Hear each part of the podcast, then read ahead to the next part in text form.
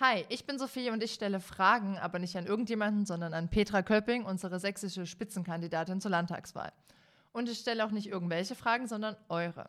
Die könnt ihr schreiben bei X, Blue Sky, Instagram, TikTok, in die Kommentare oder per DM. Liebe Petra, wir nehmen ja heute am 17. Januar auf, das ist ein Mittwoch und wir wissen ja inzwischen, dass an dem Dienstag vorher habt ihr immer Kabinett und dieses mhm. Mal wart ihr im Erzgebirge. Mhm. Ähm, Genau, ansonsten haben wir die Woche auch noch Fotoshooting und Listenkonferenz am Samstag, aber da komme ich später nochmal dazu. Ähm, und genau, ihr wart im Erzgebirge beim Kabinett und vorher ist diese Abendveranstaltung. Wie ist denn so die Stimmung im Erzgebirge? Ja, da muss ich ein bisschen tiefer Luft holen heute, weil es war dieses Mal schon äh, für mich sehr bedrückend, weil wir äh, tatsächlich durch eine Gruppe von Freien Sachsen begrüßt wurden, wenn man das so formulieren will. Das war keine schöne Begrüßung, teilweise auch mit übelsten Beschimpfungen. Und das tut weh, weil wir drinnen natürlich mit vielen Vertretern, die der Landkreis eingeladen hatte, von Vereinen, Verbänden, Bürgerinnen und Bürger gesprochen haben ähm, was wiederum sehr, sehr gut war, äh, kann ich nur so sagen. Aber äh, diese Begrüßung hat mich sehr bedrückt. Äh, und ich verstehe auch nicht, was das soll. Weil wenn, dann sollten wir doch miteinander ins Gespräch kommen. Miteinander auch kritisch, wenn es kritische Meinungen gibt, die miteinander austauschen. Aber einfach nur rumzubrüllen und zu pfeifen und Leute daran zu hindern, ähm, in diesen Bereich zu kommen, auch äh, Bürgerinnen und Bürger, die da hinkommen wollten, äh, das fand ich nicht so gut. Aber zu den Gesprächen selber, um das auch nochmal positiv zu besetzen, hatte ich sehr gute Gespräche. Also ich hatte zum Beispiel eine ältere Dame, ähm, die dort in einem äh, Fachwerkhaus wohnt, äh, was sie schon seit 100 Jahren hat, äh, mit ihren Eltern vorher und dann sie, ähm, wo sie eben gesagt hat, ja, jetzt hatte ich so Angst mit dem Heizungsgesetz, was muss ich denn da machen, denn ich heize ja noch mit Kohle und mit Gas. Und da habe ich sie halt ein bisschen aufgeklärt, was jetzt zu tun ist. Das würde ich mir eben wünschen dass es in den Kommunen vor Ort, wo die Leute ja die Fragen haben, vielleicht jemanden gibt, der ihnen antworten kann auf diese Fragen. Was muss ich jetzt machen, um vielleicht Fördermittel zu bekommen oder muss ich jetzt gar nichts machen, weil alles noch in Ordnung ist? Also solche Dinge bewegen die Menschen, die haben dann einfach Zukunftsängste und das muss nicht sein. Und insofern glaube ich, dass wir da enger zusammenarbeiten können zwischen kommunaler Ebene, Landesebene, Bundesebene, um den Menschen, die vielleicht Bedenken haben oder Sorgen haben, zu helfen. Oder ein anderes Thema, was an dem Tag auch war, das war der Tierschutz. Das war auch mal ganz interessant für mich. Da ging es um die Katzenkastrationsverordnung, die wir ja in Sachsen noch nicht haben. Wir aber für Katzen, äh, die Tierheime kastrieren, die vollen Kosten übernehmen. Und da war eben die Anregung, dass wir vielleicht doch so ein Katzenkastrationsgesetz machen sollten in Sachsen, aber das Geld für die Tierheime zur Kastration nicht wegnehmen dürfen. Und das war für mich eine gute Erkenntnis, wo ich glaube, das sollten wir in der neuen Legislaturperiode anfassen, damit wir dort an dieser Stelle äh, auch dem Tierschutz gerecht werden, weil mir schon die Tierschützer sagen, dass viele verwahrloste, sehr kranke Katzen äh, die Straßenkatzen sind, die in Wäldern wohnen, dort elendlich zugrunde gehen und das muss nicht sein. Und deswegen habe ich mich auch über diesen Austausch gefreut. Also ich habe wirklich zwei Stunden wieder durchweg diskutiert und es war neben den Erscheinungen, die ich gerade genannt habe, sonst ein sehr schöner Abend. Ähm, diskussionsfreudig waren auch unsere Kommentarspalten beim letzten Mal. Aber vorher habe ich noch eine andere kleine Frage und zwar, du warst kurz bevor wir jetzt aufnehmen, ja in einem Interview mit der FAZ. Darfst du schon erzählen, äh, worüber du da so erzählt hast? Naja, wir kriegen ja immer wieder die Frage, gerade in Ostdeutschland, warum die Stimmung bei uns so ist, wie sie ist. Ähm, erstens muss man ja sagen, dass gerade die Wahlen in Hessen und in Bayern gezeigt haben, äh, dass die Stimmung durchaus in ganz Deutschland äh, zu verbessern ist, wenn ich das so nennen darf. Und wenn das nicht passiert, dann wählt man eben zum Beispiel eine AfD. Ähm, das ist so der eine Punkt. Und der andere Punkt ist eben tatsächlich, dass ich viel über die Nachwendezeit wieder erzählt habe, was der Unterschied zwischen Ost und West ist, zum Beispiel am Beispiel der Krankenhausreform, die ja jetzt kommen soll, äh, wo wir ja im Osten schon eine Reform hinter uns haben in den 90er Jahren wo mal aus über 130 Standorten mittlerweile 76 sind, die wir jetzt auch erhalten wollen. Das haben westdeutsche Bundesländer noch nicht gemacht, nicht alle, aber zum Teil. Und insofern haben die dort eine größere Aufgabe zu lösen als wir. Und deswegen können wir auch mit unserem Krankenhausgesetz, mit unserer Krankenhausplanung voranschreiten, weil wir den großen Reformteil, den das eine oder andere westdeutsche Bundesland noch vor sich hat, einfach schon gemacht haben. Und das war so ein Thema, wo ich äh, zeigen konnte, auch in dem Interview, dass Kommunikation und dass wir, bevor man ähm, eine Äußerung nach außen macht, eine Abstimmung macht und dann vielleicht mit den Partnern, mit denen man zu sprechen hat, dann auch gemeinsam zu einer Pressekonferenz zum Beispiel tritt, dass das eine ganz andere Wirkung hat, als wenn man eine Festlegung trifft und weil es hinterher ganz viel Widerstand gibt, sie vielleicht auch wieder zurücknehmen muss. Und das ist ein Politikstil, den ich glaube, jeden empfehlen kann. Machen ja auch viele. Ich bin ja dann um Gottes Willen nicht die Einzige, aber das ist so eine Sache, wo ich glaube, da konnte ich auch nochmal berichten, wie wir an die Sachen rangehen und wie ich sie mir eben in vielen Bereichen auch wünsche. So, wir haben ganz am Anfang schon gesagt, als wir äh, mit Sag mal Petra angefangen haben, dass wir eben, oder dass vor allem ich dir nicht nur immer schöne, nette, liebe Fragen äh, stellen ja. möchte, sondern in, ich habe schon gesagt, bei unserem letzten Video gab es durchaus auch einiges an Aufregung. Da haben wir über Wahlumfragen geredet, auch über ein AfD-Verbot. Und deswegen kommen wir jetzt zu euren Fragen, ähm, die vorrangig von TikTok gekommen sind. Hanno Merzoll zum Beispiel, wir wissen, sag mal Petra, hast du nicht gemerkt, dass wir schon eine Diktatur haben? Nun habe ich ja äh, den Vorteil, den Nachteil, ich kann es noch nicht genau zuordnen, dass ich in zwei Gesellschaftsordnungen äh, groß geworden bzw. auch gearbeitet habe. 30 Jahre DDR, da weiß ich, was eine Diktatur bedeutet. Und dass eben viele Leute, die heute uns auch manchmal sehr beleidigend gegenüberstehen und die auch den Staat beleidigen, die ähm, Forderungen haben, die nicht auf dem Boden des Grundgesetzes sind, also die hätte es zu DDR-Zeiten nicht mehr auf der Straße gegeben, weil die nämlich verhaftet worden wären, um das mal ganz deutlich zu sagen. Die hätten Berufsverbote bekommen. Die hätten äh, oder wer einen Ausreiseantrag gestellt hat, wir erinnern uns bitte, ähm, der dann hat die, das Erlebnis ja selber in der Familie mit einer Schwägerin, die dann nicht mehr als Lehrerin arbeiten durfte. Also lauter solche Sachen und das haben wir einfach heute nicht. Und deswegen ähm, bitte ich wirklich nochmal die alte Zeit sich äh, äh, vor, vorüberziehen zu lassen. Und man kann auch in die Gegenwart gucken, wenn ich an äh, Russland denke. Da wissen wir, wie viel plötzliche Fensterstürze äh, es von äh, Oppositionellen gibt oder von Menschen, die Putin widersprechen. Und sowas gibt es bei uns einfach nicht. Und das heißt aber noch lange nicht, dass eben jede Meinung auch äh, akzeptiert wird und jede Meinung eine Mehrheit findet. Wir haben Parlamente, wir haben Gremien, die darüber beraten. Das sind gewählte Vertreter und Vertreterinnen und insofern muss ich diesen Unterschied wirklich nochmal genau herausarbeiten. Und meine Bitte ist einfach an die Bürger, die unzufrieden sind, dass sie sich angefangen bei ihrem Ortschaftsrat, Gemeinderat, Kreisrat, zum Landtag, zum Bundestag, zur europäischen, zum Europäischen Parlament, an ihre Abgeordneten wenden, an ihre Bürgermeisterinnen und Bürgermeister, selbstverständlich auch an mich, um einfach die Themen, wo sie nicht zufrieden sind, wo sie nicht einverstanden sind, zu klären. Und dann kann ich auch erklären, warum es zu welcher Entscheidung gekommen ist. Und eine Mehrheitsentscheidung ist eben nicht immer die Entscheidung eines Einzelnen. Und das ist vielleicht der große Unterschied, warum man sagt, ja, mein Problem nicht berücksichtigt und deswegen ist es eine Diktatur. Also das Wort Diktatur hat eine wahnsinnig harte Folge für den Einzelnen. Und deswegen sollte man das nicht vergleichen. Und das wäre halt meine Bitte.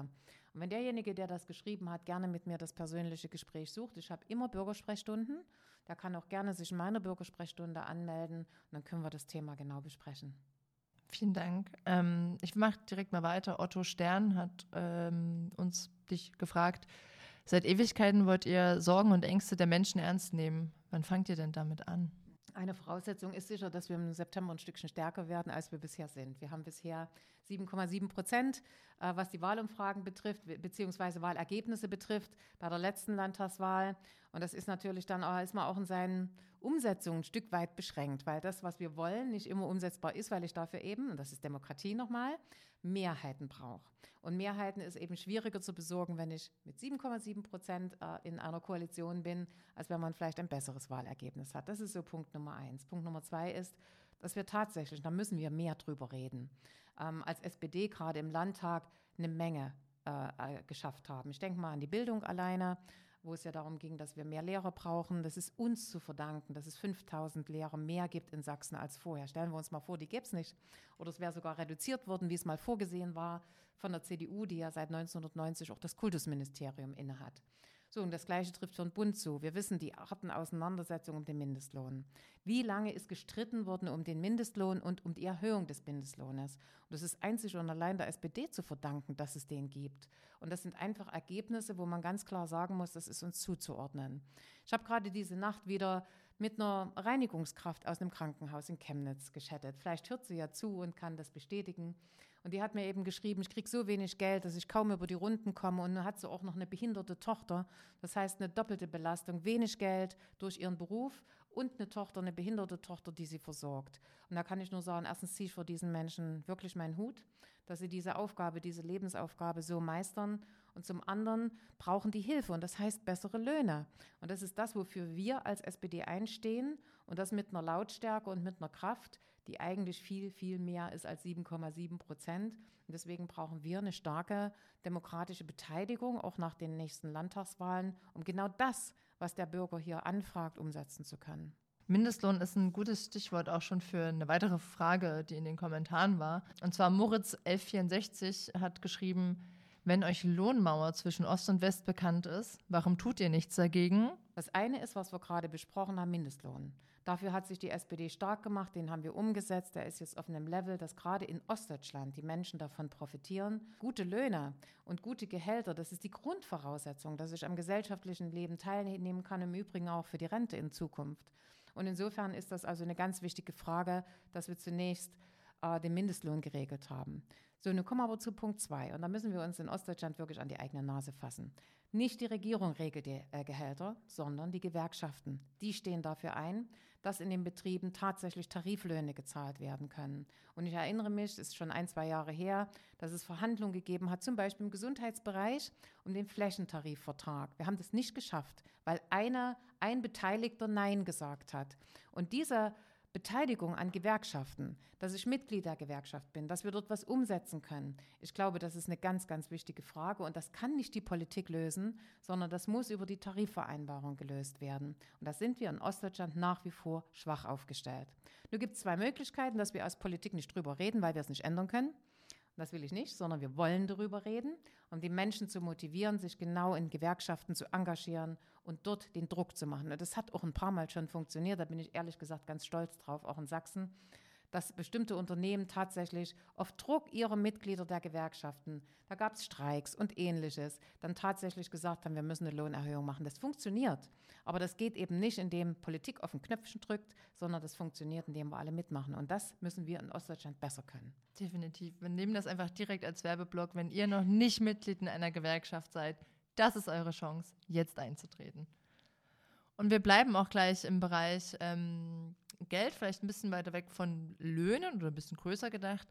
Und zwar hat äh, Renemo72 geschrieben, zahlt die öffentliche Hand mehr für ihre Aufträge? Nein, es wird an den billigsten Anbieter vergeben. Ja, und genau deswegen haben wir uns als SPD bemüht, dass wir auch in, diesem, in dieser Legislaturperiode ein neues Vergabegesetz bekommen. Da wird gesagt, ähm, es gibt zu viel Bürokratieaufbau. Da wird gesagt, das wollen die ähm, Handwerksverbände, die Industrieverbände nicht. Das mag ja sein, das glaube ich auch. Aber Fakt ist, dass das eben auch wieder eine Voraussetzung ist, dass bei kommunalen Aufträgen eben nur Firmen Aufträge bekommen, die eben zum Beispiel sich an alle vertraglichen Regelungen wie Mindestlohn halten. Und das ist das, was wir mit dem neuen Vergabegesetz wollen. Das heißt, es kommt den Bürgerinnen und Bürgern zugute, weil es tatsächlich bei der Vergabe Regeln gibt, dass man nicht das billigste, sondern das wirtschaftlich günstigste Angebot, so heißt es dann richtig, nimmt. Und wir wollen aber gerne, dass für die Auswahl des wirtschaftlichsten Unternehmens auch Löhne und Gehälter eine Rolle spielen. Und das ist das, was wir wollen. Und wenn das nicht verstanden wird, auch als Bürgerinnen und Bürger, dann kann ich nur sagen, dann muss man wirklich mal genauer hingucken. Da reicht so eine platte Aussage, wo setzten ihr euch dafür ein, einfach nicht, weil wir das tun. Aber wir brauchen vielleicht, liebe Bürger, auch eure Unterstützung. Ja, siehst du, ich habe noch eine Frage, die auch nochmal Richtung äh, Arbeitnehmer geht. Und zwar von Marco0850 äh, würde gerne wissen, seit wann kümmert sich die SPD um Belange von Arbeitnehmern? Ich dachte, die sorgt sich mehr um Banker. Also, wo das Banker herkommt, weiß ich nicht. Das muss ich ganz ehrlich sagen. Da müsste ich jetzt ganz tief kramen, wo das sein sollte. Ähm, ehrlich gesagt kümmern wir uns sehr, sehr viel um die Arbeitnehmer. Die Martin Dulich, unserem Wirtschaftsminister, wirft man manchmal vor, dass er mehr Arbeitsnehmerminister ist als Wirtschaftsminister. Ich finde, dass beides zusammengehört, aber das hat er stark äh, befördert in seiner äh, Amtszeit als Wirtschaftsminister. Und das ist richtig und gut so, weil wir gerade gesagt haben, starke Arbeitnehmerinnen und Nehmer, das ist ja nicht nur ein Schlagwort sondern das hat was damit zu tun, wie die Menschen in Sachsen leben können. Dass sie eben, also ich kann im, im Fliesenleger nicht erklären, warum man in Sachsen für seine Arbeit weniger Geld verdient als vielleicht in, im benachbarten Bayern, wenn man an den, ans Vogtland denkt. Und insofern äh, ist das ein Punkt, der ganz, ganz wichtig ist, nicht nur für den Augenblick, sondern eben auch für die Rente. Und da mache ich mir große Sorgen, dass diese lange Zeit der Politik der Niedriglöhne, die wir in Sachsen hatten, dass die eben dazu führt, dass die Menschen in der Rente auch in, in Armut leben. Wir erleben das jetzt schon, wenn es um Pflege geht, wo Menschen äh, Pflegeunterstützung brauchen, dass sie teilweise ihre zu pflegenden Angehörigen nicht in die Pflegeeinrichtung geben, weil sie sagen, das ist mir zu teuer, obwohl es dafür Sozialzuschüsse gibt. Das will ich ausdrücklich nochmal sagen. äh, oder eben auch in die Tagespflege, weil sie zu teuer wird. Und das darf nicht sein. Unsere alten Menschen haben es verdient die hier dieses auch in Ostdeutschland, Sachsen aufgebaut haben, die letzten 30 Jahre, dass sie jetzt in Würde in Rente gehen können und dafür auch gut versorgt werden, so wie sie es verdient haben. Und dazu gehört aber eben, dass während der Arbeit, während des Arbeitslebens wirklich gut verdient wird, damit das die Folge, nämlich die Rente, äh, tatsächlich erwirtschaftet werden kann. Ich würde jetzt noch einen kleinen Ausblick äh, wagen. Und zwar Samstag, ich habe es schon angedeutet, treffen wir uns in Frankenberg. Da wird die Landesliste aufgestellt. Was glaubst du, was können wir da erwarten? Also das, was ich wirklich erwarte, ist eine geschlossene SPD. Äh, ich habe mir die Wahlliste ja auch, die ja seit gestern bekannt ist, angeschaut und finde, dass wir eine gute, ausgewogene Auswahl haben zwischen jung engagierten Menschen, aber eben auch erfahrenen, ich nenne mich mal erfahren. und insofern äh, glaube ich, dass es da ein gutes Angebot gibt. Ich freue mich auch über die vielen Kandidaten, die wir aufstellen, in allen Wahlkreisen, selbst ähm, auf Listenplätzen, wo wir wissen, dass die vielleicht keine Chance haben, in den Landtag einzuziehen. Ähm, ich spüre, dass es viele engagierte Menschen gibt, die sagen, wir wollen jetzt Wahlkampf machen, wir wollen erklären, was wir von der Politik machen, wir wollen mit den Menschen reden. Ähm, das ist das A und O für Politik. Ähm, und insofern freue ich mich auf den Samstag, weil ich wirklich glaube, dass wir äh, Ärmel hochkrempeln und loslegen, alle ganz tief im, im Gedächtnis im Moment haben. Ich hoffe, dass wir eine gute Wahlkonferenz haben werden, äh, dass äh, es gute ähm, ja auch äh, Zustimmung für die Kandidierenden gibt. Das wünsche ich mir wirklich für uns alle, damit wir nach außen als eine geschlossene und willensstarke und kämpferische SPD auftreten können. Wunderbar, das machen wir so. ähm, das war Sag mal Petra.